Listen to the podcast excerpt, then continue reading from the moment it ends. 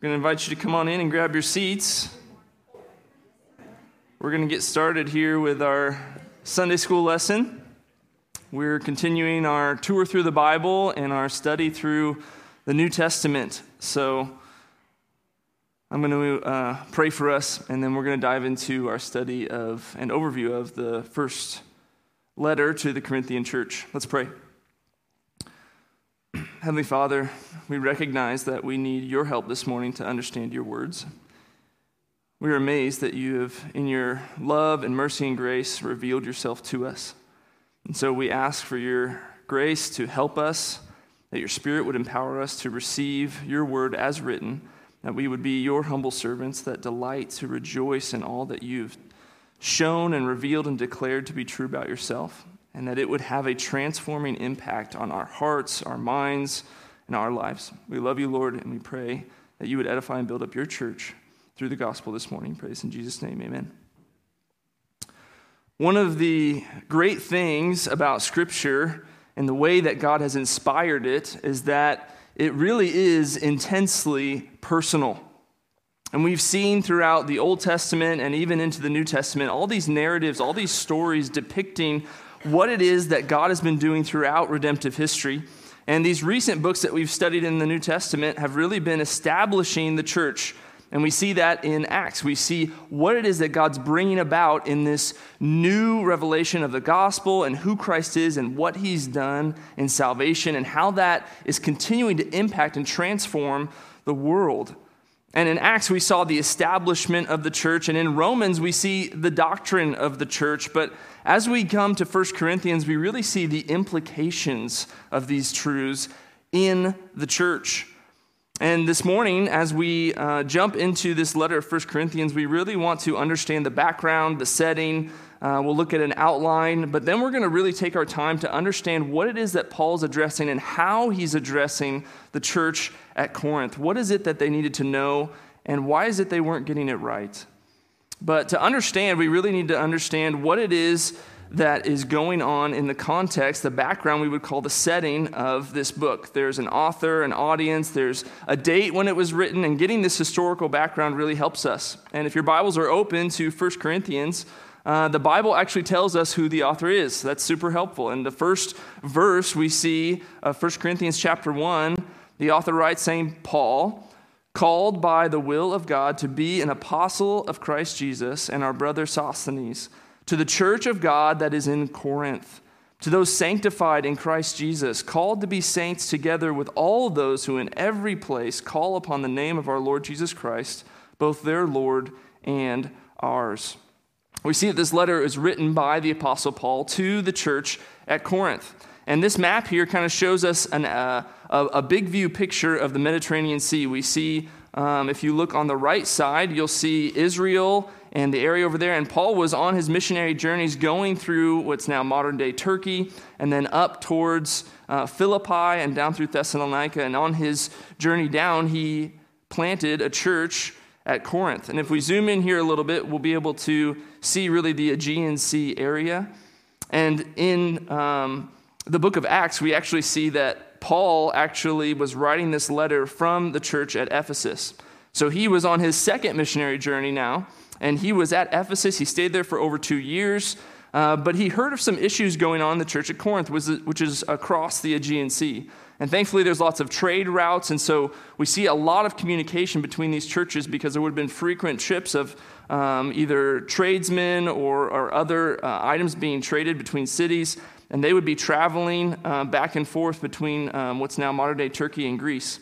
And so they were able to exchange letters back and forth about what was going on. And uh, what we find is that uh, Paul likely wrote this around 55 AD based on um, textual information in the letter. And this was um, on his actual, sorry, third missionary journey, um, according to Acts uh, 19, where he was writing to the church at Corinth, which is in southern Greece. Now, to understand a little bit about Corinth, um, if we zoom in, this was um, really a port city. Um, Corinth was this diverse and large city um, in the first century, and it's in this bottom part of Greece. The population there at the time was over uh, 500,000 people in the first century, yet today it lies in ruins. Much of the reason for this large city was that it was a common trade route um, in the first century. If you see there, it's kind of a, a choke point for any land travel from the north to the south.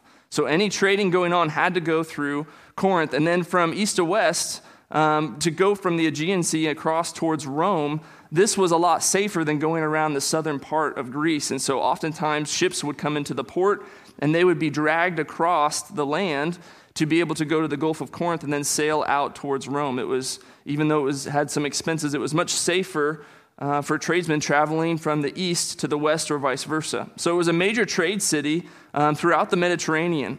And the uh, common known uh, Olympian Games were further to the west in uh, Olympus, but Corinthian uh, culture really developed these Isthmian Games, which are the second most famous athletic events in history. And people would traffic there and they would see these competitions and make wagers. It was a high traffic community, similar to what we would know as sort of the Las Vegas of first century. Corinthian um, to Corinthianize something was um, synonymous with debauchery and moral depravity. It was not a moral city. And Corinth even had this Acropolis, which was a, a high city, a high place that was for defense and pagan worship. And historically, we know there was this temple to Aphrodite, which was the Greek goddess of love. And there was over a thousand priestesses that would come down in the evening and offer their prostitution services to the men in the city. So, debauchery was what this city was known for, yet Paul was called by God to this city, and that he said, There are those here that are his elect, that belong to him. And so, Paul went in his first missionary journey and was traveling to Corinth, and he labored there for over a year and a half. And what we find is this is one of the letters of communication to try to help this city disentangle itself from the worldliness in which it grew up, in which it knew. And that was the big issue at Corinth was worldliness. And what we find as we study through 1 Corinthians and 2 Corinthians is that there's other letters that are referenced. Um, so, to help you kind of get some of the context, based on the information in both 1 Corinthians and 2 Corinthians, there seem to be four letters that were actually written back and forth. In 1 Corinthians, there's a letter that was referred to earlier. So 1 Corinthians actually seems to be the second letter written to this church. And then in 2 Corinthians, there's a letter referred to as the severe letter, where, where there was a harsh tone that was taken with some of the issues going on. And then there's 2 Corinthians. So there's really four letters. 1 Corinthians you can think of as the second letter, and 2 Corinthians is really like the fourth letter. But what we have preserved by God that's inspired for us to know and learn and be benefited from as the church is 1 Corinthians and 2 Corinthians. Now, for us to really get a big picture overview of what Paul is doing in this letter, is he's writing to address several issues. We find here in the letter a, a opening greeting and salutations or a conclusion at the end. But the structure of the book that really helps us as readers of God's word to understand it is that it breaks down really into two sections there's reported issues and there's requested issues. And the letter really articulates this well for us this idea of reports that were come from, uh, had come from Corinth to Paul, when he was at Ephesus, come from uh, the household of Chloe, from Apollos, who was another preacher and teacher. And at the end of the letter, he mentions three Corinthian church members who brought him a gift as well. So it seems like there are reported issues from church members and others who were involved at Corinth that Paul heard about, and he addresses those in the first six chapters. And then what he switched to in chapter 7 is these requested issues. He got a letter from the church at Corinth saying, Hey, Paul, how do we address these issues? This is what's going on in our church. And he communicates this with a key word now. So as you're studying through in the second half of the letter, look for the word now. He says, Now regarding the issue of this, or now how you wrote to me about this. And it really helps us to say, okay, Paul is now talking about this issue, then this issue, this and this issue, and this communication that's happening between the church and the Apostle Paul. So, Paul is uh, aiming to correct both reported issues and requested topics and answer these questions to this uh, new budding church in Corinth amidst all the worldliness and paganism. And he's really trying to shepherd via snail mail. And Paul treated this church as genuine believers, as we saw in the opening letter. These are saints according to and with the whole body of Christ universally and they need some help understanding how it is they ought to live. how it is they ought to live according to the gospel which they have believed and received. And Paul is aiming to show them this repeated truth that wrong living always stems from wrong believing. He wants to show them the truth of the gospel and show them how it applies to all these issues that are going on so that they're not overwhelmed with, well, we have this problem and this problem and this problem, and we need all this expertise. He's, he's saying it all roots back to the gospel truth. If we know who Christ is and what Christ has done, it transforms all of life. And to list out some of the problems that this church was dealing with that Paul addresses in this letter is there was lots of division. There was lots of division and strife and quarreling amongst the church members. There was immorality amongst the church. They had questions that they raised about marriage. Should they be married? Should they not be married? What happens in different situations where you're, uh, you're married to someone, but they're not a believer? Also, there's questions about Christian liberty, our rights that we have in the gospel. How should we think about and live according to these liberties that we have in the gospel? They had issues about the corporate gathered church. How should we operate? How should we engage with one another? What should it look like for us to participate in the Lord's Supper? They also had questions about the resurrection with false teaching going around. Did Christ really raise from the dead? Do our bodies really matter? Will we actually be raised in the future? And they also had questions regarding giving. What does it look like for us to handle our funds? our money that the Lord provides. What should we do with that? So we have these list of problems, and what Paul does in this letter that's important for us to get is that he really holds up this sort of uh, prism of the gospel. He holds up this, this gem, this good news of the gospel, and what he shows them early on is that these truths of the gospel are spiritually discerned. We need the Holy Spirit to illuminate the truth of the gospel as it applies to every area of life. And what we find is that the gospel is meant to inform each of these topics.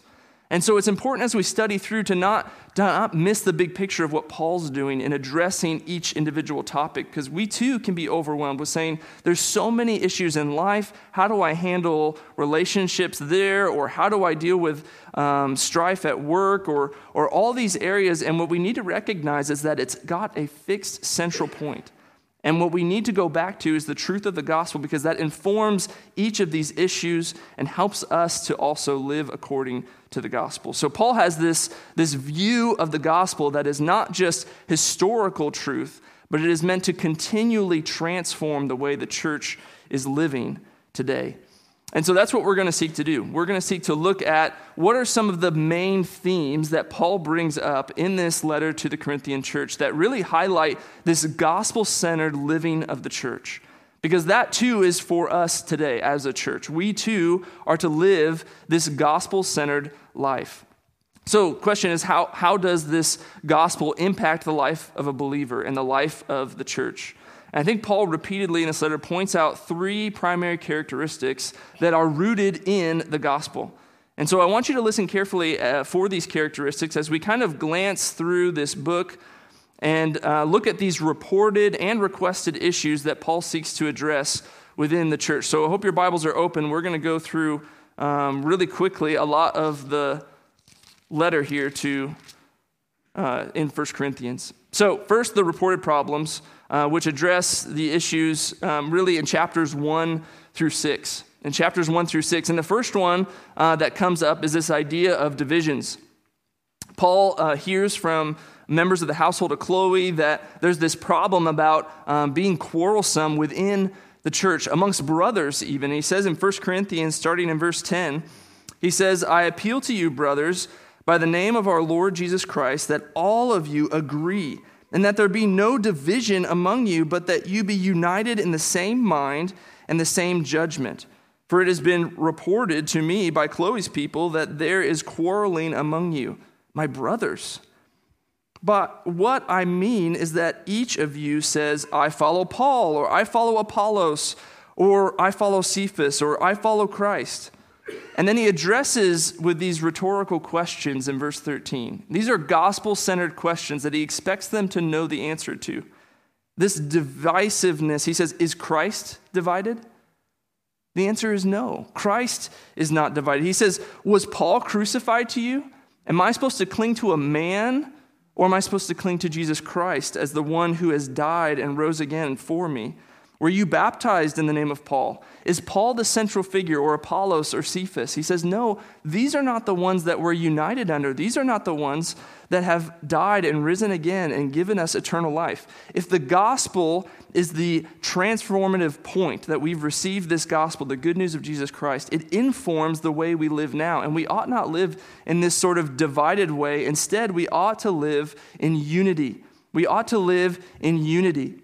And he shows this as he continues in chapter 1. He continues in 1 Corinthians chapter 1 and verse 26, and I love this section because it really highlights the gloriousness of Christ in contrast to the futility and the weakness of man. And he says in verse 26, For consider your calling. He wants them to recount in their own thinking, recall the good news of the gospel when your life was transformed. He says, Brothers, not many of you were wise, or he says, powerful, or of noble birth. But rather, what did God choose to show his glorious strength in the gospel? He chose what is foolish, he chose what was weak, he chose uh, what was lowly and despised in the world. Even the things that are not, he says, to bring to nothing the things that are. In verse 29, it says, So that this is the reason of God's salvation of those who are destitute and lost, so that no human being might boast in the presence of God. This was the issue going on with the division of the church is that there was pride and arrogance, this sort of boasting that thought, yeah, I know the truth and I'm of this sect and we're going to be exclusive in this direction under this teacher and preacher because we have the real truth. And he's saying, no, no, no. The gospel teaches us that there ought not be this sort of arrogant, self promoting, self exalting. Rather, there ought to be humility. And in verse 30, he continues and says, it's because of God that you are actually in Christ. Salvation is a work of God. And Jesus Christ is the one who has become to us and even for us this wisdom from God, righteousness and sanctification, this being set apart for holiness, this redemption, so that as it is written, let the one who boasts boast in the Lord. The issue here was a gospel issue and they were, re- they were thinking that this sort of divisiveness was normal rather than saying this is opposed to the good news, of the, good news excuse me, of the gospel. And they were seeking to follow the messenger rather than their Messiah. But we also see that the issue here of uh, divisiveness spans multiple chapters. And in chapter 3, he actually talks about this disunity being a sign of worldliness and immaturity. In 1 Corinthians chapter 3, in verse 1, he's talking to them and he calls them infants. He says, I can't address you as spiritual people, but rather as people of flesh. He says, You're spiritual infants, and I fed you with milk, not with solid food, because you weren't ready. And he tells them in verse 3 of chapter 3, You are still of the flesh. For while there is jealousy and strife among you, you are not of, you are not of the flesh and behaving only in a human way. He asked them, for when one says, I follow Apollos, and another, I follow Paul, are you not merely human? He's showing them you're not actually thinking in a, a spiritual manner, but you're being very fleshly in your thinking. And this was the problem. They were infused with worldly culture rather than being saturated with the truth of God's word. And what he tells them later in this chapter is that they ought to be truly the church is to be the temple of God. If you look in verse 9 of chapter 3, he says, For we are God's fellow workers, and you are God's field, even God's building, he says. And he explains that the truth that he proclaimed to them in verse 11 was that he laid a foundation, which is Jesus Christ. That's the foundation in which the church is meant to be built up. And in verse 16, he says, Do you not know that you are God's temple? and that God's Spirit dwells in you. He's asking these questions over and over to help them see there are truths that you know through the gospel and that you're not living in accordance with. And he tells them at the end of verse 17 For God's temple is holy, and you are that temple. This idea of unity is also tied to holiness. This idea of holiness is what Paul gets at in the next chapters, in verse in chapters uh, ver, chapters five and chapter six, he talks about the necessity of holiness because we have been united with Christ. And he hears of, in chapter 5, verse 1, he says, this reported issue. He says, it's actually reported that there is sexual immorality among you, a kind that's not even tolerated, he says, among pagans. And the issue that uh, he's dealing with here is there was a man that was sleeping with his father's wife, um, which would have been his stepmom. And Paul goes on to address in verse 2, he says, You again are arrogant. There's a sort of arrogance and pride that's in this posture of these believers that, that he's trying to help them see. He says, Ought you not rather mourn?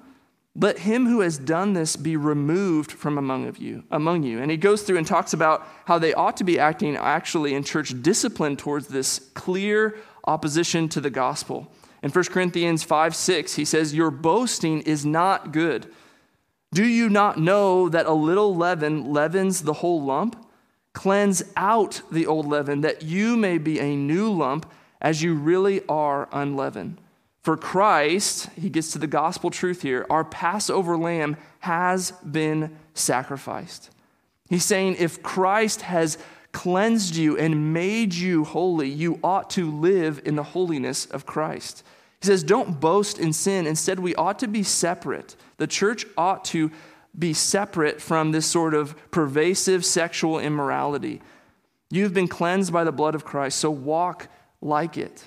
Don't walk in impurity and approve of this sort of sinfulness. And to clarify, he even says in verses 9 and 10 that this holy living doesn't mean that we need to be totally separated from the world. He's saying you need to be in the world, but not of the world, which means if there's a believer amongst you that is per, uh, pervasively acting in sexual immorality, they ought to be removed. That ought not be part of the community of faith, those that are holding to the truth of the gospel. But he continues to call them to holy living in chapter 6, verse 9. He says, Or do you not know that the unrighteous will not inherit the kingdom of God? Do not be deceived. Neither the sexually immoral, nor idolaters, nor adulterers, nor men who practice homosexuality, nor thieves, nor the greedy, nor drunkards, nor revilers, nor swindlers will inherit the kingdom of God. He's saying there's a clear dividing line. Those that continue in unholiness and live in this manner will not inherit the kingdom of God. But there's this gospel balm, this truth that ought to encourage us in the next verse. In verse 11, he says, And such were some of you. Those things were true of you, but they aren't true of you today. But you, instead, he says, were washed. You were sanctified and being set apart. You were justified and declared righteous in the name of the Lord Jesus Christ and by the Spirit of our God. Paul's making clear that not only is the church meant to be united and unified in the gospel, but, but also the church is meant to be holy because we have been united with our holy Savior. He continues in verse 15 of chapter 6 to say, Do you not know that your bodies are members of Christ? This is a clear implication of the gospel. He says, Shall I then take the members of Christ and make them members of a prostitute? He says, never, never. This sort of uh, continued instruction in chapter 6, he says the clear implication is fleeing, running away from sexual immorality. This is a sin that's even against your own body. And he says in verse 19, Or do you not know that your body is a temple of the Holy Spirit within you, whom you have from God? You are not your own, for you were bought with a price. So glorify God in your body. It's important for us to see as he's addressing these issues, he's going back to the good news of the gospel. What Christ has done is he has shed his blood for the forgiveness of your sins. But not only has he redeemed you, but he has bought you.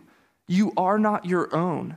And so these ideas of just living according to worldliness departs from the truth of the gospel that you are owned by Christ. You are a servant of Christ and you are to live for Him, not for self. That's the good news of the gospel, and it has implications for Christian living. So, question for us about these two truths already Does the way we talk about our church here reflect and uphold the unity that we have in the gospel? How about holiness? Are, are we concerned as individuals with the holiness of Christ's church? Are you actively and intentionally involved in guarding and guiding other members in our church toward holy living according to the gospel that they've received? It's interesting that these two characteristics that Paul emphasizes and for the church of unity and holiness are often in churches seen as sort of contrary. That it's this sort of balancing act in churches that we actually don't want to address certain sin issues because we're afraid of, of, of, fracturing unity. Or, you know, we really, on the other hand, maybe are zealous for being perceived as holy. And so we become divisive and we create dividing lines that shouldn't be there. But Paul sees holiness and unity going hand in hand. He says, Is Christ divided? No. Is Christ holy? Yes. If we have been united then with Christ, we ought to live in humble submission to our Lord and Master, seeking to uphold unity that's been won by our Savior and walk in a manner worthy of the gospel, to walk in holiness. So, these first six chapters, Paul's really addressing these reported issues, and he hammers on these two ideas of unity and holiness. And then he transitions in chapter 7. Look at chapter 7, verse 1 because it's clear in this letter. And I'm, I'm a big structure guy because I grew up as a kid reading in the King James Bible, and it was a foreign language to me. So it was hard to understand all the these, thines, and thous. And so I'm big on saying the Bible actually tells us reported issues. And then now in verse 1 of chapter 7, now concerning the manners about which you wrote. Man, that's so clear. They have written to Paul and they're saying, We have some topics we need some help on.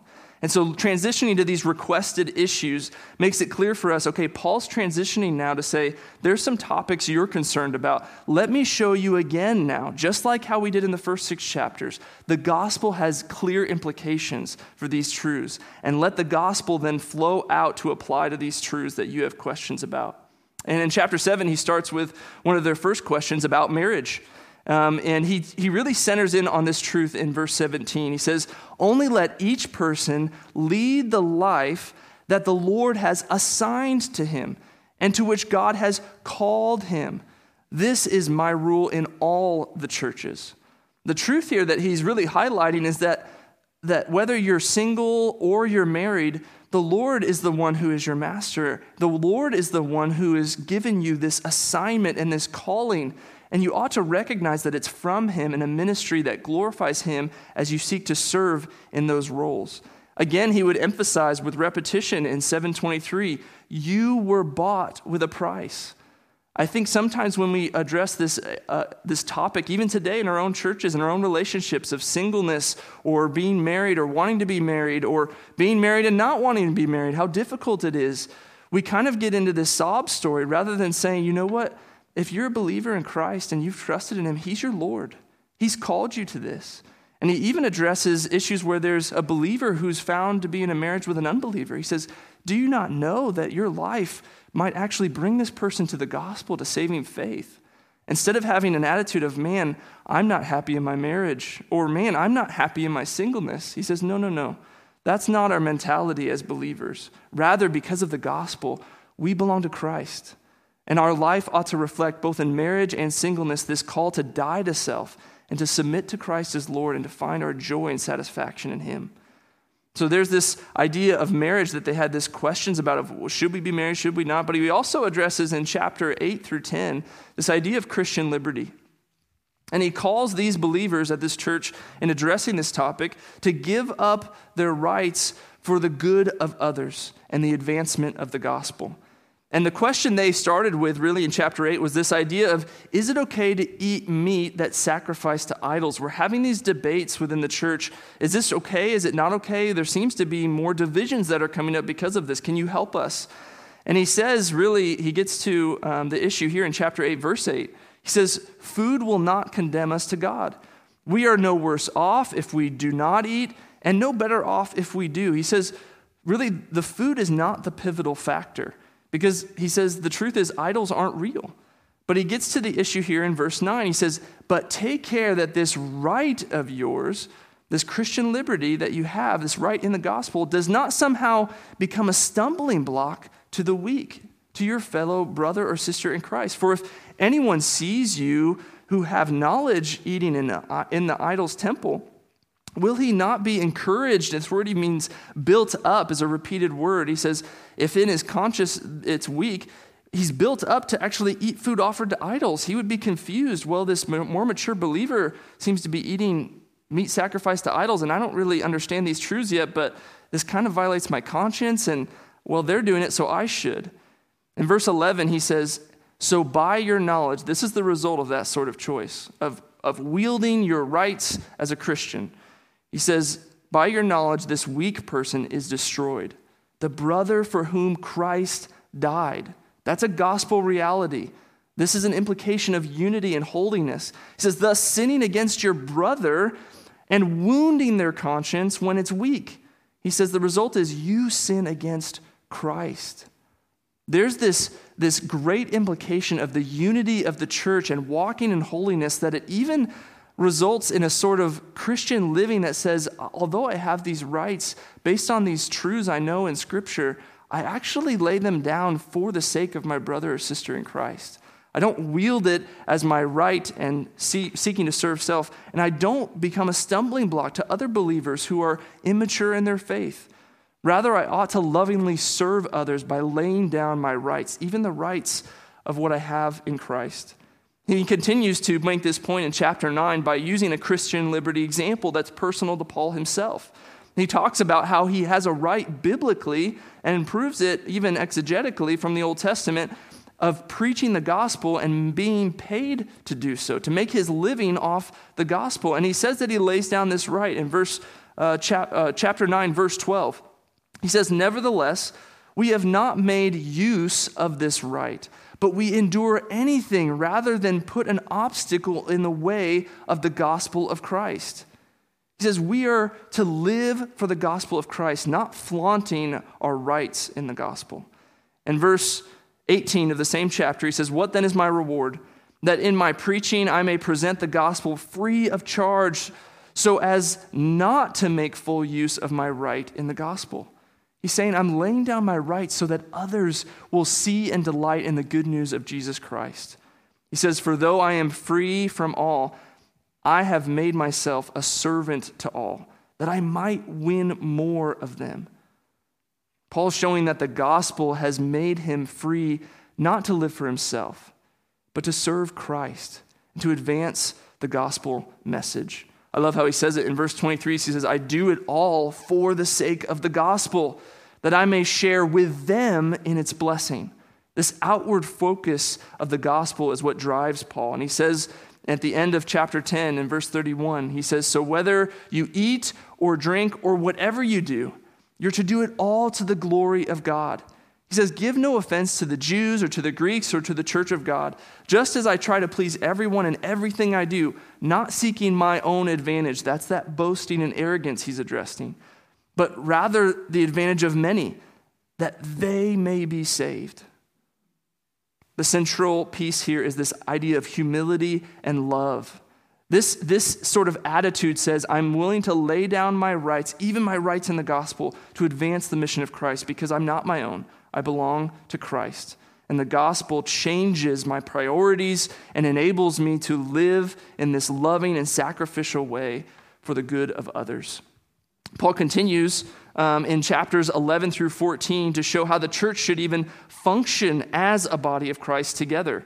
In beginning of uh, chapter 11, he talks about the roles of men and women in the church. And he instructed them to, to honor the order of headship that's established back in the book of Genesis. This issue with male and female and how they're to function isn't something of interpretive opinion. It's actually, Paul says, an issue of God's design from the beginning. So we can't just come with our own hermeneutics and say, well, I think this was a cultural thing. The argument Paul makes is rooted in Genesis. So we can't just detach it as a cultural issue. And Paul clarifies that men and women are equal in the Lord and that they are complementary in the Lord's work. Male and female roles are different in function and not, though, in spirituality or importance. He continues in chapter 11 to talk about their abuse of the Lord's Supper, that they were being divisive and even getting drunk and, and pushing away lower class who couldn't afford food. And, and he, they were being divisive in the way that they celebrated, he says, the Lord's death. That's so detached from the good news of the gospel. This, and he emphasizes that we are to remember the Lord's death and proclaim it until he comes, and that we're to do that in unison as the united body of Christ, not operating in self centered actions. He continues in 12 uh, through 14, chapters 12 through 14, rather, to talk about the exercise of spiritual gifts. And for us, this is super practical today, too, to think about how spiritual gifts are to be assessed, how they're to be used, what their purpose is, why God has given them. And some of them at uh, the Corinthian church thought that there were some gifts that were lesser or uh, that were insignificant, and other gifts were that these highly exalted gifts that were super important and ought to be uh, gifts that everybody should pursue. And he talks about this in the chapter. He says, should, he gives the analogy of the body of Christ. He says, Should the foot say, Since I'm not the hand, I'm not part of the body? Or the eye say to the hand, Well, I don't need you because I see clearly enough? And he illustrates to say, This is the proud, arrogant attitude that's contrary to the gospel. And instead, his teaching at the beginning of chapter 12, starting in verse 4, makes it clear. He says, Now there are a variety of gifts, but the same Spirit. And there are a variety of service, but the same Lord. And there are a variety of activities, but it is the same God who empowers them all in everyone. To each is given the manifestation of the Spirit for the common good. And this is really the principle that Paul's getting at. It's for the common good. What that means is that the gifts that God gives us, all from Him to each person in the body, is meant to build up the church. The purpose of the gift is not for us as individuals to say, man, look at how great my gift is, but rather we're just a conduit for the gift to actually build up others in the church so that they will be built up in love, so that they will glorify God. And that's really the, the central chapter of this section is chapter 13, which is often referred to as the love chapter. And I want us to recognize, although the love chapter is read at a lot of weddings, and appropriately so because it describes biblical love, I think we ought to recognize it's in the context of the local church. And for us to actually go through and read all of 1 Corinthians 13 and say, wow, love is patient, love is kind. Is that characteristic of my attitude toward my fellow brother and sister in the church? In my discipleship relationships, in correction and admonishment, is love the characteristic that's essential and as we think about serving and building one another up? That was Paul's point, and it ought to be our um, how, how, we interpret and receive these truths because it ought to characterize the church. This idea of sacrificial love that seeks to glorify God for the good of another. Paul continues after this section in talking about spiritual gifts to address their question also about the resurrection, this doctrinal issue in chapter 15. This chapter uh, is the most extensive teaching in the New Testament on the resurrection. And it's both of Jesus and um, the resurrection of believers as taught in the Gospels.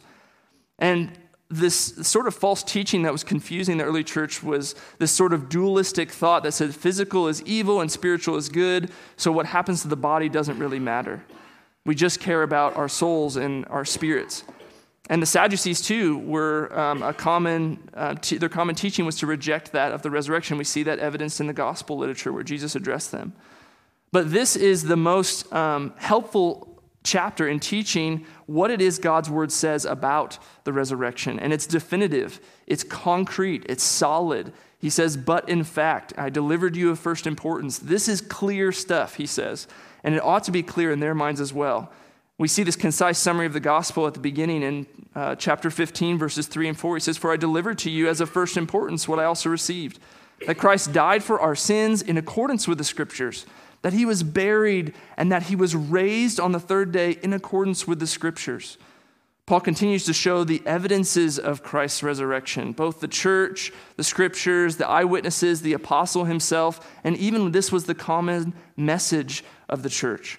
In verses 12 through 19, we saw the consequences if there's no resurrection, that preaching is senseless, faith is useless, preachers are liars, we're dead in our sins, and that former believers perished without hope, and that Christians are the most to be pitied, Paul says.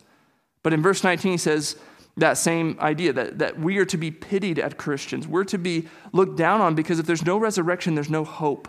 And that's the truth he holds out that there is first fruits evidenced in the resurrection of Christ in verses 20 through 28. The conclusion is that Christ has, in fact, been raised from the dead, and that he is merely the first fruits of all of those to come. that this provides promise, future fulfillment for believers who also will be raised from the dead when Christ returns. This chapter ends with this glorious hope in verse 54 of death is swallowed up in Christ's victory.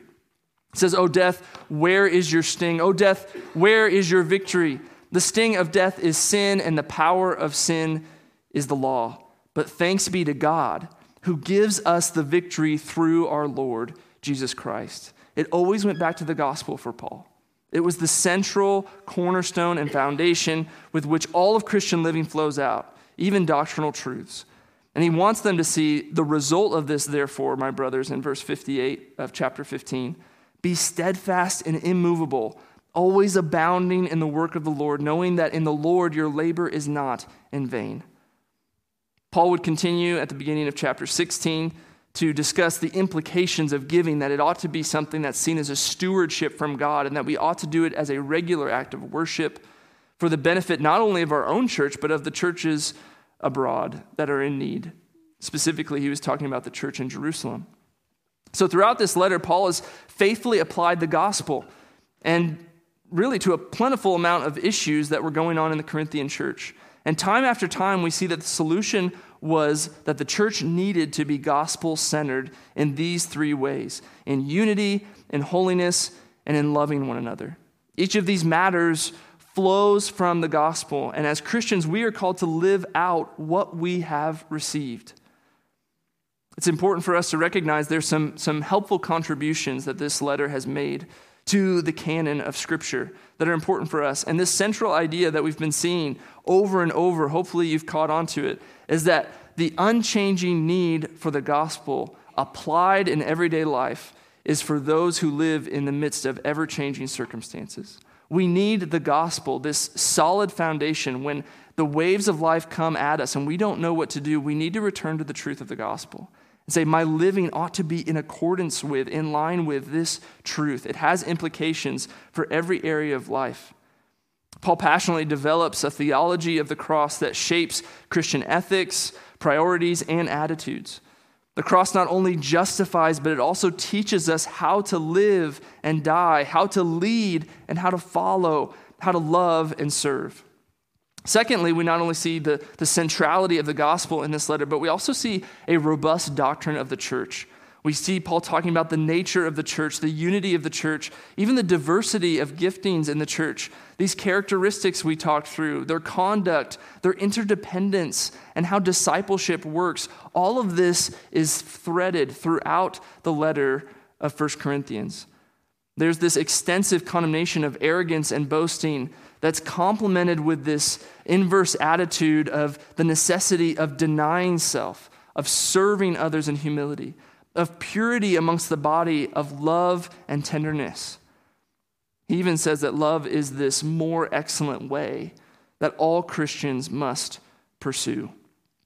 In conclusion, these truths are not just necessary for the Corinthian church, they're necessary for us today to recognize that all of Christian living must flow out of the gospel. It's this fountainhead that really impacts all these truths that upholds unity, holiness, and love.